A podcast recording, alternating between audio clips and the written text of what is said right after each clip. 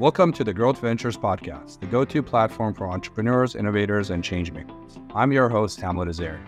In this podcast, we delve into the world of business, technology, and innovation. We bring you conversations with industry leaders, disruptors, and visionaries who are shaping the future and making a difference. So, whether you're an aspiring entrepreneur, a seasoned business owner, or simply a curious listener, join us on the journey of learning and growth. Welcome to the Growth Ventures Podcast. And now, let's delve into today's episode. Welcome to the Growth Ventures Podcast, where we explore the integral world of business, technology, and innovation. I'm your host, Hamlet Azarian. Today, we are thrilled to have with us Lilit Davtyan, the dynamic CEO of Phonexa. With a background steeped in business taxation and a journey marked with diverse roles, Lilit has been instrumental in steering Phonexa to its remarkable success. In this episode, we will delve into Lilit's career transitions, her experiences, the challenges and learnings and uh, she has encountered and her insights into the evolving landscape of digital marketing and its business and its age of automation and AI.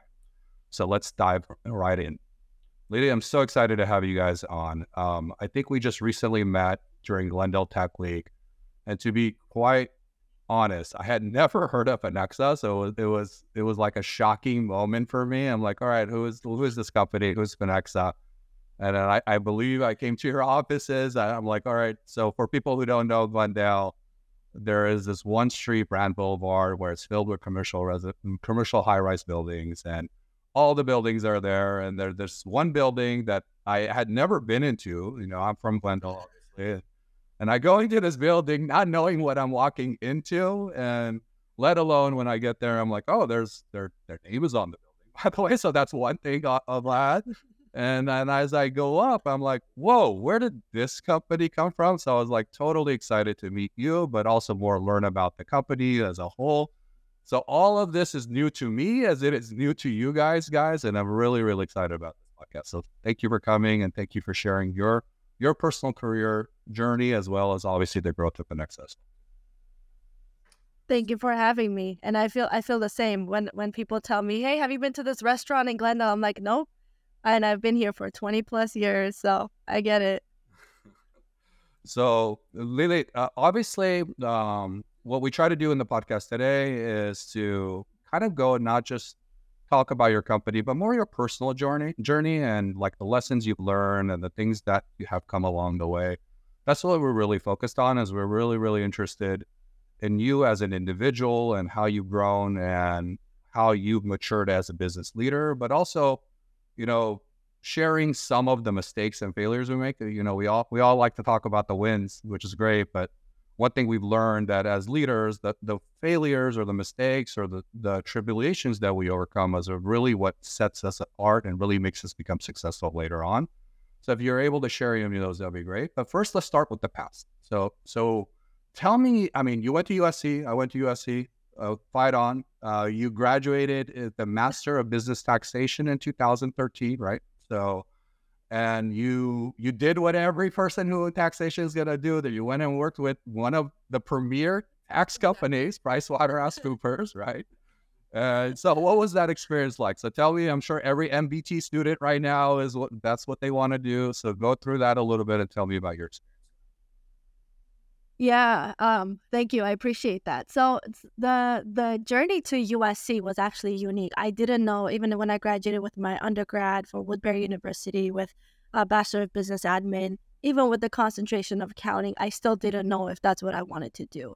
What I did like about the MBT program, it was despite the fact that it's business tax, there's a lot of business involvement. We were learning from um, professors that have owned companies had been very successful. So they're not just talking about tax. We did we literally didn't even open a tax return. That's that wasn't the purpose of the of the um actual you're learning more program. business strategy in a way you're exactly so you're learning tax planning you're learning you're you're pretty much learning what every founder and every ceo actually really needs to know the money that goes in and out of your business how to structure taxes for personal and how follow follow um you know tax flows work from depending on the type of entity you're in those are really important things and i know i'm making it sound super super basic there's a lot more complications i won't nerd out on your podcast but but it was a great experience right and then when you get a pwc come and try to poach you i think two of us in my entire class got pushed to pwc um, and obviously there's a big four, and everybody wants to work in those fields. Uh, it was a great experience. Like within the first year of being at a company like PwC. Oh, by the way, when you went to the MBT program, you're like, I'm going to work for one of the big fours. Were you? Were you? Had you set that your sight on that already, uh, or? Not really. I just knew I wanted to be a CPA um, at the time. And if you ask me now, that's a whole different question. But but at the time, I definitely wanted to be a CPA, and I needed the additional credits because the CPA programs had changed. So you needed either to get 30 or so additional credits or get a master's degree. So I just decided to do an accelerated master's program to get to that end goal. I didn't even know that they had such a great recruiting process from USC, and it was just really good. Like I didn't even have to think, to be honest. I just had to attend some of the events, do some interviews, and I got hired. So, so that that's really all great. And and within a year or two of staying in a big four or any kind of tax firm, you know, you either go partner track at some point or you go uh, private. And I knew from very, very early on, partner track wasn't for me at the Big Four. So, so for some people who work who haven't worked at the Big Four, PricewaterhouseCoopers, they basically are going out and they're helping large enterprise companies, right? They're not working necessarily with the traditional mom and pops per se. That's much more established organizations, and you're working on bigger teams. Is that how the working relationship is? And so when you first start off, you're just part of a smaller team that's serving bigger clients or a bigger team, or what is that exactly? It really all depends on the type of group that you're in. So my specialty was research and development tax credits. It's the only tax Ooh, research and development. I wonder if that became handy later on. Oh, it sure did. I'll, we'll go into that. Um, but but the good thing is because I was in research and development tax credits, I was I was part of a team that actually a tax team that actually traveled, which is unknown, right? Taxes. You sit in the office, you work your 80 hours a week, you get those tax returns out and you want to take like a two month long vacation. Our team was structured very differently. We had a hybrid. We had a we were able to actually go to those enterprise companies and I'm talking like Fortune 100, 500 uh, and see their team and talk to them and interview them based on the processes that they have in place to qualify them for research and development tax credits. My God, this sounds like an amazing job. Like this is. So it was. Cool. It was so good. It is the reason why I knew private was for me because I love that travel aspect, meeting executives, interviewing people. Like I and I became a, I'm a I'm a big introvert by the way, and nobody can tell. Uh, I actually started really liking talking to people, not in a big crowd, but you know, talking to people individually, getting to know them, and understanding their jobs. Very cool. So you're doing this really cool job. You're traveling, you're learning strategy, you're figuring out big companies, like what they're planning to do, what they want to invest in, what bets they want to make, and you're structuring this for them, I'm guessing. So it maximizes overall what they're able to achieve, right? Am I understanding kind of what the role was? From from an R and D perspective, yes, right. So you're going, let's say you're going to visit um, Disney as an example and you and they've done some innovation research and development and you want to know not only how did they get there and how did they do that research and how did they develop it how did they test it but what is the future of that? What plans do they have to do this and why? And so yes it's still like you know it's not the mbt where it's full business tax planning but that r&d portion it's one of the largest credits you could possibly get on a tax return. So for all of your viewers by the way if you're inventing anything. It doesn't matter if it's software or manufacturing or product. Like you got to look into R and D. It's, it's, I'm definitely gonna. I'm definitely want to talk to you more about this. so then you're doing you this, and how many years did you do this roughly? A couple of years? About two. About two. So now, uh, where did you know? I'm guessing at this point, when did you decide you wanted to leave, or had you decided that, or what happened? Like, how did you discover was it zero parallel at that time or like correct. so help me understand what happened you either have yeah you either have great research skills or good memory. I don't know which one but yes exactly that's what happened. So so like i said i already knew from pretty early on that i don't want to go through the partner track the 10 years and and you know sacrifice a lot of my life to to do that job and and i absolutely admire anybody that was able to do that right? But mine is you know i don't want to be part of a thousand people and you know go up together go down together But I didn't necessarily think two years was my timeline. Uh, I did meet David Gasparian, who who is the owner of Zero Parallel, uh, and he was actually looking for an in-house CPA who can build. It was a startup. Pre. How did you meet? Did you have a job opening? You he applied, or what was the actual? No, it's actually it's actually a funny story. So so my husband is a network engineer, and he somehow I don't know he met through a friend I think David, and he set up the entire server infrastructure for Zero Parallel and I guess they got into talking, and David told him he's looking for a CPA. My husband came to me. My first thing was no, no, no. First of all, it's Glendale. Second of all, it's I'm not gonna go into the rest of the reasons. I had never even met I had never even met David, but but he was going through some difficulties with unwinding his prior company and and starting Zero Parallel. So I was like, I could actually just help him as a friend. So let me meet him. Um, it took like one meeting. It wasn't even an interview. And I was like, I could really work with this person. And he's giving me freedom and structure to come into a pre revenue company and set up accounting and taxes and infrastructure exactly the way Hold I on. I, I want to pause here. You said pre revenue company. You, you have an amazing Mm-hmm. career, a great job. You're traveling everywhere. Your husband is, he's warning you, saying no. Is it that I, that I understand that part of the story? Or Oh, my husband wanted me. Well, your to husband go, wanted you. said, Okay. So, "No." this is, so this Yeah. is a great, great. So now it's pre revenue, and you're like, you know what? It's worth it. It's worth the opportunities I'm to have to kind of learn it. Is that is that the fire that started like growing inside of you, or was it more like, okay, let me do this on the That was- let, let me see if I can help him out. Which one was it? Uh, so so before I met him, it was I will just meet him as a friend and I will help him however I can because I think he's a good person, right? So I met him and then yes, it's the fire of like starting something of my own with him, like in a department where no one's ever touched, right? And I have full control and and by the way, I don't like to be told what to do. So it's, it, it definitely goes into why I wanted to have the freedom to set up a department and, and the and the system the way that I wanted to.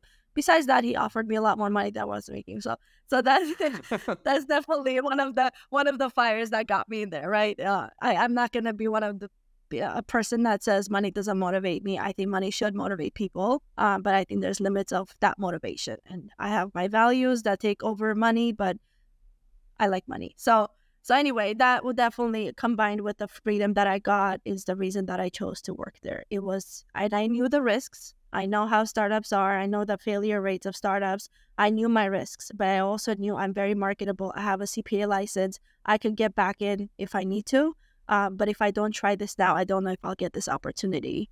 When I eventually So so you're you're like, you know what? This is totally worth it. And the company is how big at this point? Like how many people are at Zero Parallel when you jumped in? I was I was the sixth person. Wow. And you guys are now Phonexa Holdings. You have, just so everyone knows, we're going to get into all of this We in a little bit. You guys are global, you have 200 plus. y- We'll get on to all of that. But I, I'm just, I'm teasing the listeners a little bit to where this go, the story goes.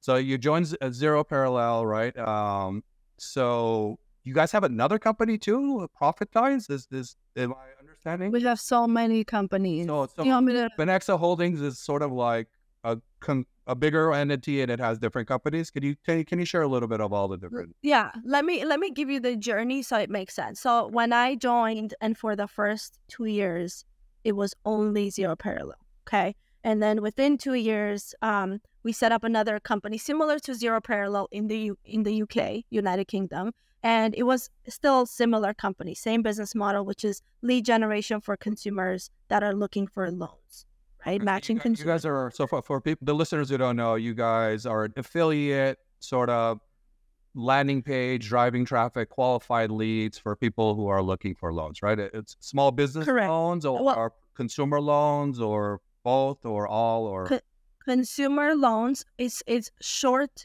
term consumer loans for unbanked and underbanked consumers meaning Okay. it's for consumers that can't walk into a bank and get $500 for an emergency loan because they don't have good credit um, whatever they're in other the country they have haven't established their credit yet whatever it might be that's that's correct. So so we are the largest as of today as a couple of years ago even we are the largest affiliate network that is able to bring all this traffic bring all these lenders and match the consumers with the proper lenders that are going to give them these loans. Got it. Zero parallel as a whole basically. That's correct. Okay got it. So so yes and from there so so you know if i backtrack Um, when I first started, obviously pre-revenue. Fast forward a year, we were in tens of millions already, and then a couple of years after that, we were already in like 40, 50 million, right? And so while you were doing this, or was this all bootstrapped and kind of re reusing the capital? Not no no raising at all.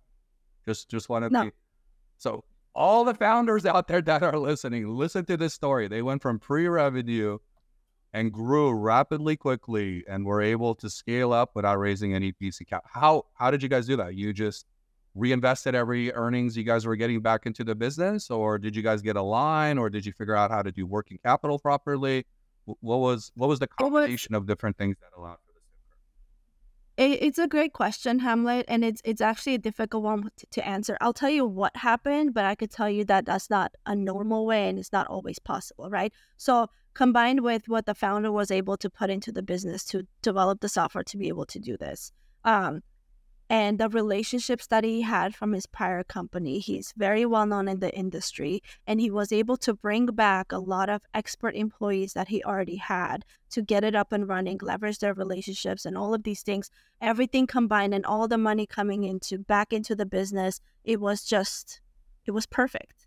It just worked out really really well. Yeah. And so and then what happened eventually is because it became so large and we won't get into like current numbers and stuff but because it became so large within a couple of years we decided that the system is the reason why we're able to process so much data so much volume and why we're so successful and that's where Phonexa was born. So you That's guys so- ended up building sort of like your own tech stack per se? So it almost sounds like an amazon aws story here so you guys ended up figuring out that hey maybe what we're doing the reason we're able to achieve these things is what we figured out internally the process. And now let's open that up to everybody else and that's that's the that's the birth Yes. of Phonexa. okay? And That's so what what year are we now at this point? So Uh, well, as of January of 2024, I will have been here for nine years. wow So the, the the company started about a couple of months. Zero Pro started a couple of months before I joined. So it's been nine years since the so the beginning of the story overall. Since then, you know, we've expanded into so many markets, and I don't want to jump in. I know you like to tease me. Oh, so go ahead. Of course, of course. So now, so like, let, let me understand. So now you've kind of explained where Phonexa was born, how it came ar- around time to be. Um, what do you think? Why is the why is the technology so? What is it really solving? What what's the big pain point that you guys have stumbled upon that you feel like is causing for not only your company to become successful, but I'm sure all the other companies that are using Phonexa now. Yes. So think of it like this. So when you're in a direct to consumer market and you are high volume, most likely you are in some kind of an emergency service, right? For example, loans are emergency, insurance, people shopping for cheaper insurance all day, e-commerce, you need you need this product, you need it now. If you, somebody can't get it to you, you're gonna go somewhere else and get it. Home services, roofing, plumbing, all these things. So so Phonexa's use cases are literally you find out when you're advertising your business out there, it doesn't matter what it is. It could be email marketing, PPC, SEO. It could be um, affiliate traffic coming in because people are sell- selling you leads. In real time, F- Phonexa is able to track where all of those leads came from, how they came, how much money you spent on them, and how you converted Real time. in real time. That's in real time. And so that way, you don't wait until your quarterly report of marketing to see where to put money back. You could literally do it tomorrow because this source, for example, I spent, let's say, $10,000 and it got me zero. I don't want to spend another 10000 tomorrow. I'm just going to switch it to the source that actually works. I'll pour more money into places that are better optimized for my marketing capabilities. Okay, so n- now you're getting to the stuff I love. So you're talking about like really attribution, campaign performance, and really understanding all of these things. So I'm assuming, And there's wh- also the ways that, when you're small. sorry, just to, just to yeah, go ahead, go ahead. No, go ahead. Go ahead. Yeah, sorry, just to add to that, right? So, so you know, you, right now is traffic. Most people think traffic that comes to a website, right? Right. And so from then on, we realized that when you're marketing, people can contact you in any different ways. And that's when, you know, we started building call tracking, not just lead tracking, and then click tracking and email marketing tracking, and then retargeting back to the customers you weren't able to close on time. So multi-touch, really multi-touch. You guys really understand. Okay. So are you able to fully understand the journey? Like you're able to understand, let's say Facebook sent the initial click, but they didn't convert. And then later on, they saw a Google display ad. They didn't do anything. Then later on, they came back to the website, let's say on a search ad where they were searching another keyword that was relevant, but then they clicked and they landed and then they converted. Are you able to say that not only the Facebook click that did, had value because it was within 24 hours or within three days or whatever, whatever rule you set, but also potentially the display ad might have, or you don't see that because it's off off website, I'm guessing but you do see the search traffic that came in and you're able to attribute accordingly or do you just go to the last click oh no this is this is where the real conversion you can you can definitely tra- depending on what you're tracking right? So we have tools for our customers to track the consumers any way that they want whether they're tracking cookies or other pixels and they're able to do this absolutely. You can go back to like two or three touch points. Most of our clients though they're tracking based on the lead right? So they're tracking based on I advertised on this specific date on this forum and I got a consumer on my phone number or on my website that filled out a form. Now you have that consumer's information. So if that consumer even doesn't convert and goes back and you email you do a whole email marketing campaign next month and that consumer comes back, now you know exactly what behavior that consumer has to be targeted to your ads. So we don't do a lot of e-commerce in the space right now. That's why the Facebook and all of that. We have a lot of clients that do advertise in Facebook, but it's one touch point. Right. That's very, very cool. It's amazing. It, it sounds like an incredible product. It's clearly clearly is, has a huge impact for a lot of affiliates. Um, so now I want to kind of understand a, a, little bit about. We talked about this in your past, right? Your R and D, uh, your background, and the growth you guys had. It sounded like you guys started launching multiple businesses, started going. So tell me a little bit about your background in R and D and, how did you apply structure? Because you, you initially started in what role at Phonexa so people could understand, and then like where did all that go? I was uh, vice president of finance and accounting when I first got hired. Yes. So for, for people who don't know what you did, right? So most startups sometimes wait and they're like, you know what? We don't need the finance role. It's not that really important. We go, wait, wait, wait, wait, wait she was hired like like she was hired pre-revenue and they brought they brought her in and look look what look at this they didn't raise any money because they had someone who understood how to maneuver and figure out how to scale this business. So tell me a little bit about some of the things that you did that that helps structure yes yeah at the risk of sounding biased the finance department is probably your most important department but we'll we'll, we'll put that aside for now right? Uh, and so so the journey is after i got hired you know, I did the work. I set up, you know, QuickBooks and, and the processes and all of these. I even set up the third party auditors because I wanted to make sure all financials get audited every single year just for internal purposes to give him the peace of mind. And so I know that my job is being reviewed by somebody that's a little more qualified than me. So all of that was set up really early on. And then I started doing the bookkeeping and I got bored so fast and you know it's not that fun to you know keep sending invoices like 500 invoices on a weekly basis and then do payouts for all of the affiliates. This is all zero parallel. So then i asked david to give me uh, a developer and we automated my entire job in six months. Wow. Um and so after we automated you're like job, i'm bored either like help me figure out how i don't ever have to do this again so i can do something else. Yeah I, I technically got myself out of a job but but i was good at doing that that. So so then I went to him. I hired a bookkeeper to manage everything. You still need the human touch. Like we'll talk about AI and stuff, but the human touch is still very important.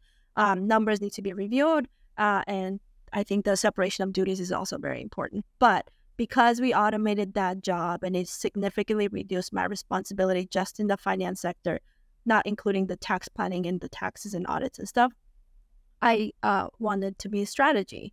So then by the time we were talking about creating Phonexa, I was already in like a vice president role in general. And then I moved up to executive vice president. And he and I just worked side by side, hired more people and fired people that just didn't work out. And and there was a obviously the growing pains. We went through every single one of those, right? And then eh, you know, zero parallel, I described it to the consumer finance space, highly regulated space. We even went through those types of regulatory compliance issues. We got through those. And then once we started Phonexa, we kind of knew what to look for and what kinds of people to hire, how to set up compliance. So just as important as finances to set it up correctly in the beginning, so is your legal and compliance because it will prevent you a lot of headaches um, down the road. So it sounds like from the get go, you already were treating it as a large enterprise, right? So you were already thinking strategically, like, how can we make sure we're positioned in a way that if we ever need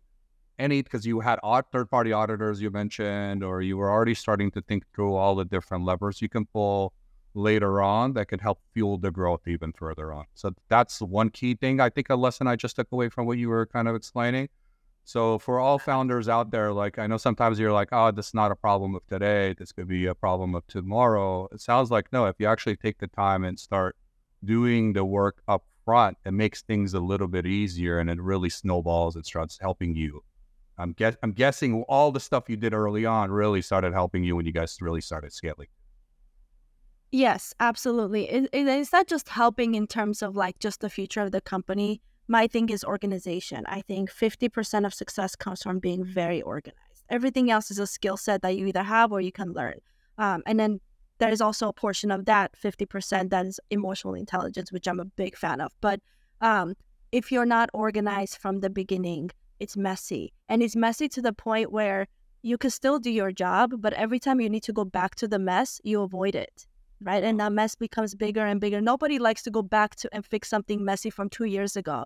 It's the same thing. If you were to get it's the garage problem, throw everything in the garage, and you're like. I'm never gonna fix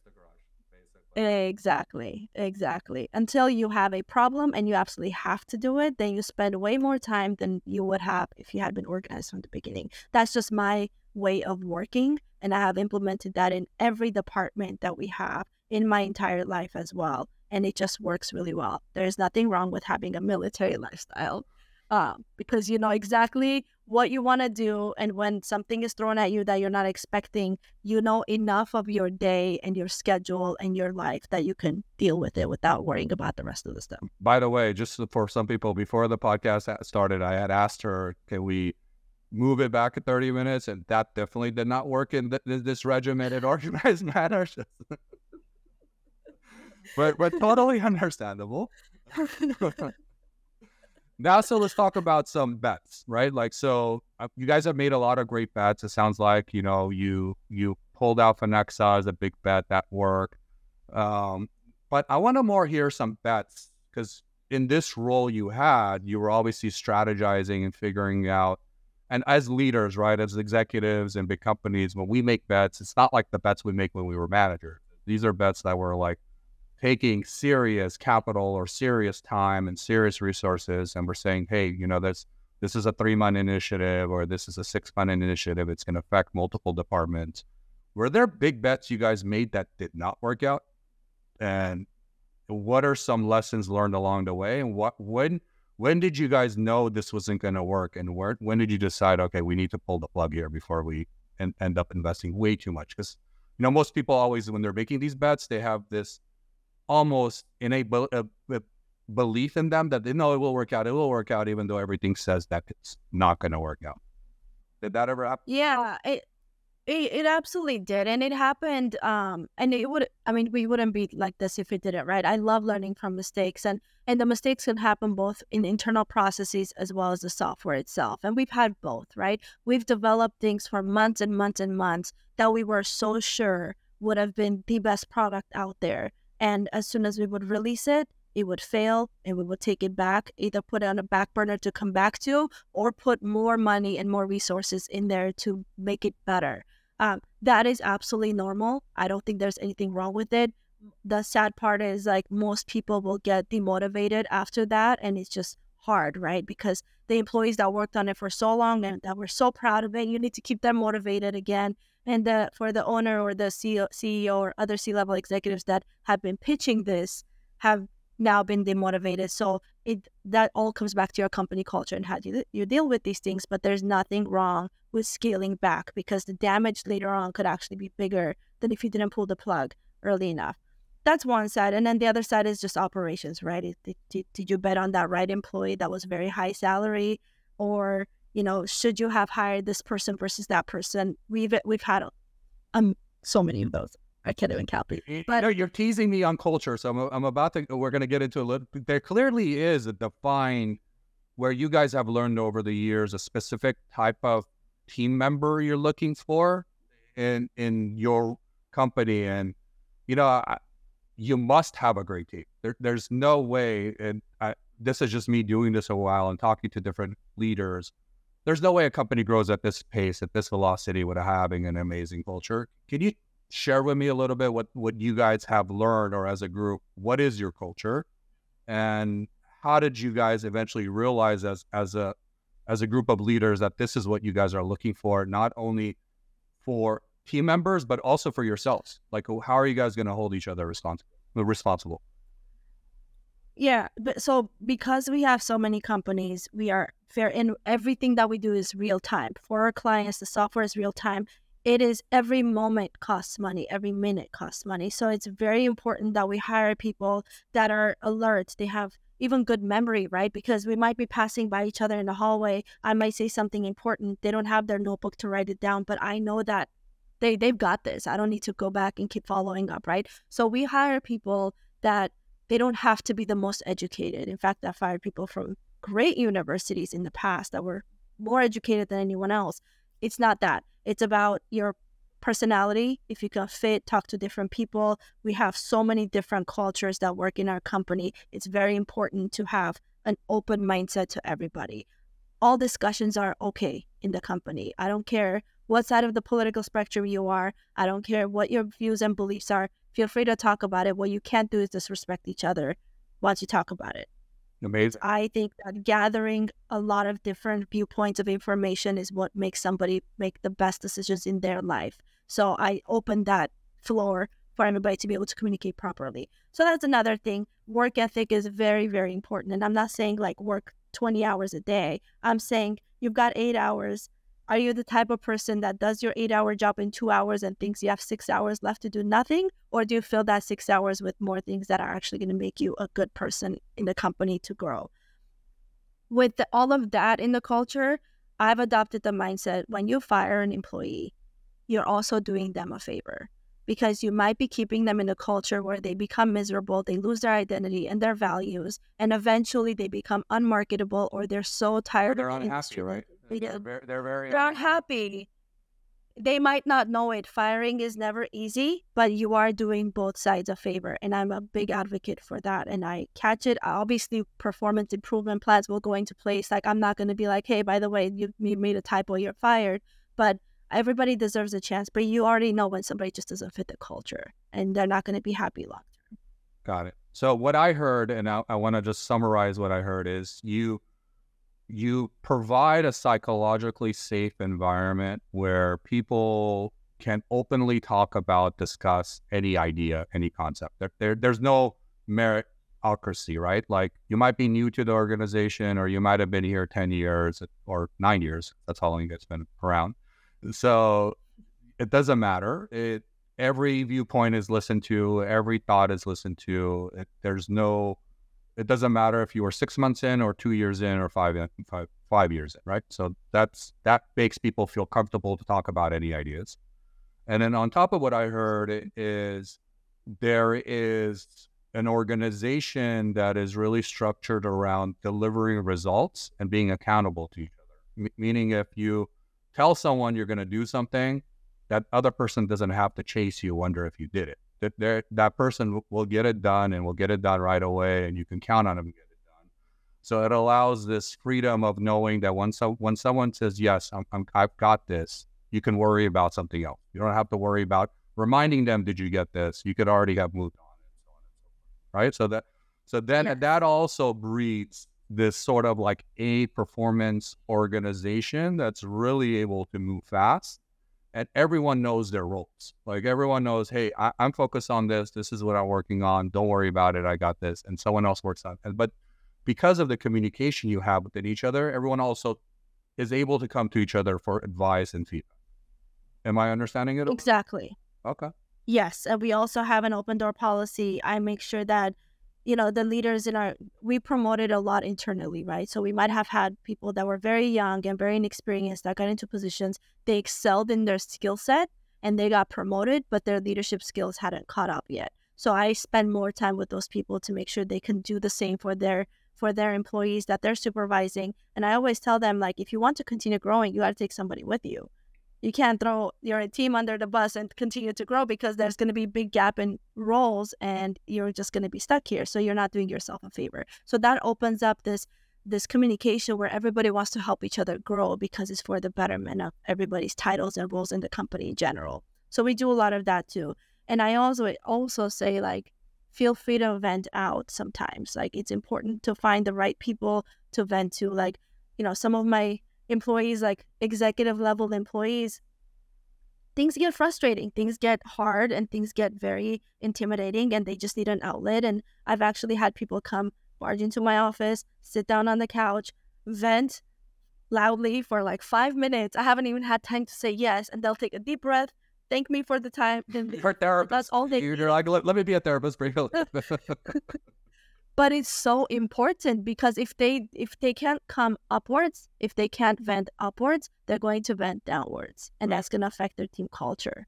So it's very very important that all supervisors give their employees the ability to come vent out. It could even be personal. Hey i'm having a terrible day. Everything i say today just ignore it please. I will be back tomorrow and i'll be fine. That's that's also an open communication you can have. Everybody has a bad day. Everybody's a walking problem. Uh, who doesn't have a problem amazing. No, no, I, I love this. So it's this very, it's almost team family esque culture, but it's really team like. It's a very open. It's authentic. The relationships, their the people are really there for each other and supporting each other, and I love that. I love hearing everything about that. It clearly explains how you guys are able to achieve so much. Uh, other thing I want to talk to you about is obviously what. Let's talk a little bit now your transition. So when did you, or when did uh, you mentioned David, and uh, so at what point was the role of CEO? Because now we've talked about the past. I want to kind of bring the conversation to the present, right? So, at what point did you or David realize that hey, maybe he wants to? What is his role now? He's more chairman. Is that is that? He's the president chairman. President chairman. So, and then obviously you're the CEO of Phonexa, the Phonexa business mm-hmm. unit, correct? Am I okay? Which is, I'm guessing, one of the bigger or the larger units of what you know has. I'm I know we're not going to talk revenue, but so, so at what point did we realize that he was going to level up and you were going to take this? But when did that start becoming like a conversation? Um, probably uh, let's just say like maybe three years ago when it, we realized our companies are becoming very successful and david just can't be the face of every company. We now because Phonexa is so different from all of the rest of the companies in terms of the business model it also doesn't make sense from a public perspective to have one person that is um, the face essentially right? Does he, is he still very involved in the business? Absolutely he's involved in all of his businesses. He is the reason everything here is successful and people are motivated because he's the first one and last one out still to this day and he will continue to be that way right? But his goal is to just continue to build and make sure that his products are working. It's our job to make sure that the products are properly presented and tested and the feedback is gathered and and he understands the rest of the operations outside of just building the products. And so uh, a few years ago we had this discussion you know, and part of it was okay, zero parallel. Like you've been in this industry for, besides zero parallel, also before that he was in the industry for 15 plus years, and so it's like okay, when when is it time to give the reins to somebody else to be able to go out there and go to those conferences and talk to those people and meet the relationships, and so you know we decided it's time for zero parallel to have one, and then at that point I was like, huh I've already gone through so many different titles. So were you behind the scenes still for, for most of most of the organization as a finance role, or were you already starting to come a little bit, you know, more public? I, at this point, yeah, good question. At this point, I was David's right hand. Right? It's it's it doesn't really matter which company it is. It doesn't matter what the problem is, what we're talking about. Everybody pretty much reported up to me, okay. and I reported to David. Got it. Uh, and so that's that's just the way that the the situation was because I you were like a of the whole, more or less, right? Yeah, yeah. From from from how I operated, yes. I never took on a COO title. I took on CFO and a CEO title. Right. Um, but that's just the way it was. HR reported to me, legal reported to me, was operations reported to me. But we really started breaking out the companies to make sure, you know, Zero Parallel's payroll is Zero Pearl, Phonexa's payroll is Finexa, and just to make it clean and draw those lines between all of the companies because the cultures of the companies were also different. The clients are different. The communication is different. And so it just made more sense to do this. Uh, but the good thing is back to the culture conversation. Like once every quarter, we close the office and we just go to like locally to Phoenicia. We get like a karaoke. We have like a whole setup. We dance and we we just let loose. And that's an important part of it. And people look forward to that as well. Very cool. So, did you know you wanted to be CEO though? Were you like, like, was that was that already something you wanted? Like, it was. Were you pushing for this, or was this? You're like, no, I have to. It was a. How did that? What was what was going on there? Because I'm sure at this point, you know, and I and I say this with seriousness because like I know most people, you know, some people when when it's their startup, right? They've chosen to be the CEO. This is their idea. This is their vision. This for you, you've also, in a way, this is kind of you've been there from the beginning, right? Employee six, we we talked about, right? So this is also equally your baby too. Like I, I could see the way you're talking about it and all, all all aspects of it. It was almost like, hey, David, I have to have this role because in order for us to continue growing, we need someone that could. You just don't have the time. Was that was it a or was it more like a mutual thing? Can you can you help me understand that? Yeah, it, it's it's complicated. So so because I've been here for it's just my personality too. It's not even just because I've been here for a long time, but every project, every career I've ever had, I've treated it like it's my own business. So so internally, like I'm CEO, I'm operating at a CEO level. I never cared about titles. Uh, and I've never been outwards where I'm the face of the brand, right? That's new. That came with the CEO title. Uh, so the conversation really was, you know, since we're talking about CEOs, like I'm wondering if this is me talking to David, if you ever consider me as a CEO. And he literally was like, huh. And I think we, we were both in the same mindset, right? Like we already operated the way we did. We made the company grow. And that's just, that's, that was our work ethic. Um, so we never talked about it. I don't even know if it was ever considered before. So I just brought it up as a notion. I didn't expect anything. It wasn't, if I don't get this, I'm going to leave type of a conversation. So he literally looked at me and said, huh, why not? And he's like, give me a plan and let's work towards it. So I gave him a plan. I was like, I'm thinking like, you know, six to 12 months. That, that was the plan that I gave him to transition to the role. He's like, looks pretty good. Two weeks later, he calls me. He's like, how about now? Oh my god. That, that is the fastest uh, transition to a CEO. You're like you weren't expecting it, but it happened. That's amazing. Um, so But you know what? That wasn't even the hard part. You know what was actually the most difficult choice I had to make? So when I took on the CEO role, I kept my CFO role because my current vice president at the time of finance was still new for us. And so and I wanted to keep that title. Like I love the CFO title. Obviously comes with my background, but I think there's a level of expertise that comes with the CFO title that's both intimidating and admiring at the same time. And I just had a hard time letting it go. Uh, but I also knew that we can't we can't look like the big company we are if one person is CEO and CFO at the same time. So it took me a few months to be able to let go of the CFO title. One of the best decisions I made, but very, very difficult to do. amazing. And your team now, so you have amazing leaders. I'm sure. Are most of them? So I know you talked about this earlier on. You guys are big on help finding the right person for the right role and then developing them.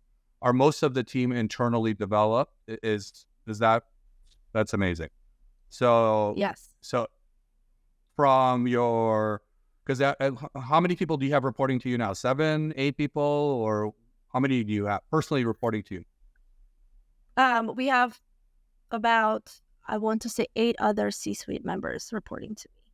And how many of them are internally developed, or how many have grown with the organization? Um, well, every single one of them has been here for, except with the exception of one, the rest of them have been here minimum four years. But I'll give you, I just promoted somebody this week. It's public, Chelsea. She was my vice president of onboarding. Congratulations, Chelsea. This week she if you're listening. Yeah, thank you. She just became chief, chief experience officer. I hired her seven years ago as a receptionist. Wow. Amazing. So look Yeah. at listen. Uh, are you guys listening to this? Like they, they, they really are big on developing the talent internally. Very big on giving freedom of like leadership style, culture. All of these really pay massive dividends in the long run. So, so that's amazing. That's that's that's phenomenal. By the way. Um. So, what? Give me some tips and tricks. Like, so if other CEOs are listening in, can you give me a little bit of some tips and tricks that you've learned along the way that allows for all of this to exist? Like, I know you talked about the the culture a little bit. We, we've shined in, uh, we've shined lights on that. But how are you as a leader determining or evaluating? Let's talk about prioritization, I guess, a little bit here on what should the organization focus on. Like, what are you looking at and you're saying, no, this is the problem we should worry about for the next three months or so? Well, um, I mean, some of the tips that I will give is I think that aside from we talked about organization, like there is um big concept emotional intelligence that is not very common in terms of practice. People talk about it all day, right? It's it's everywhere. But practice is different from actually just talking about it. And and the reason I say that is because even when you're dealing with problems, problems are coming from somewhere. Either a client told you a problem or internally an employee told you a problem. And you have two ways of reacting to it. You can just push back or you can train them to say, okay, what is your solution, right? So I want to hear their perspective of how to solve the problem that they brought up. And if they can't, what team members do I bring in and how do I listen to them? And there's a there's some kind of a art in watching people when they're brainstorming and trying to come up with a solution to a problem and every person thinks differently so you can't be that one track executive where you treat everybody the same way you treat all of their every word that they say the same way because they don't feel heard. So my biggest tip is work on your emotional intelligence practice empathy and perspective when you're talking to people whether it's clients or your employees and you will get the maximized benefits from it. And i think i take that to solving any kind of problem in the future in the, in the, in the past as well as in the future. It's worked for me really really well. Amazing. So, really understand the person to the core and understand how you can help develop them, but also understand where what they're what they're really saying. Where is that coming from? Right? Like, uh, you know, I might say something, and you might say something, but our meanings behind it might be totally different. And because you built such a bond with them and a relationship with them, you, you're able to decipher that. And then also really be individualized, right? Like really understand that what I really need to be productive might be different what, you know, Samantha needs to be productive or Jesse needs to be productive and really enable that environment for each one of them to, to exist as well. I love that. Really yes yes. I mean the only way for people to really feel productive is to have accountability. They need to own the projects that they work on and need to be responsible for them. Otherwise it becomes there were 10 people on this project. It wasn't my fault. It was her fault or his fault right? It's like okay but who was accountable for the project? Who owned it That's that's wonderful. So uh, now I want to talk a little bit about the future. We've been talking about your current role, your pre- what's going on. So let's talk about everything that is out there in ad tech world, marketing tech world. You know, data privacy issues and cookies going away. What what is your viewpoint on this, and how does this affect what you guys are doing? Can you shine a little light on that? Well, I I mean I'll answer this in in a scenic way, right? So one way I'll answer this is it it might affect us in the short term, but only because of what our clients are doing. We can always build additional tools. If our clients have decided with cookies going away, this is the new format we're going to implement to be able to track these clicks, to track the consumers and their and their user ID, whatever they're tracking, right? And if they come up with something else, we will build it for them. So for us, it doesn't directly affect us. It affects our clients, which then indirectly affects us. But the other side of this is things this too shall pass, right? So so we're in the very like AI and technology and Gen AI and and all these uh, other artificial intelligence and machine learning, and it's there's a big smoke around it, and everybody that has a technology company calls themselves AI. So it's almost confusing to even understand what an AI is, and everybody is trying all these different formats of AI. People are saying my jobs are going to be replaced, and freaking out and all these things, that will pass. There, it's a phase we're going through. It will pass. People finally realize, okay, I do like AI. I finally understand AI. I think this portion of AI will affect my business this way. So I'm going to implement that. I'm going to ignore everything else, all the smoke. And I think that's where people need to get to. Uh, we're not in the business where we're going to rush and implement everything that the industry is talking about because most of those will fail, just like anything. Anything that's brand new will fail. We'll talk NFTs. let's not go into that, right? but there is, uh, and I'm not saying it'll massively fail as an industry, but there will be some things that just will not work in the future. And once we start freaking out about robots replacing us as humans, I think we will see through that and be able to really take in all of this new stuff that's coming out and implement it properly. Yeah, I mean these are all great. So uh, let me kind of give you a little bit of background on on the AI specific one because it's very applicable to us because we went through it as an organization as a whole. Uh, about when was this now? I'm, gonna two and a half is it two and a, two years and three months ago when GPT 3.5 came out, three or three actually at that time we we were trying to resolve and figure out how to write better content. And this is before, like obviously ChatGPT. ChatGPT is a couple, you know, a year, a year and a half or well, it's not even a year yet. Coming to coming on to the first year. So we found GPT and we are like, all right, we could use this. This could, and part of why we could use this is obviously as a growth agency, we produce a ton of content. Like that's core of what we do. We, we build landing pages, we write, we write articles, we create email, we do all of these different things. But man, the fear on the teams, especially the writers, the marketers, the and we were an agency, right? Well, that's all we got. We got marketers, writers, designers, the whole nine yards.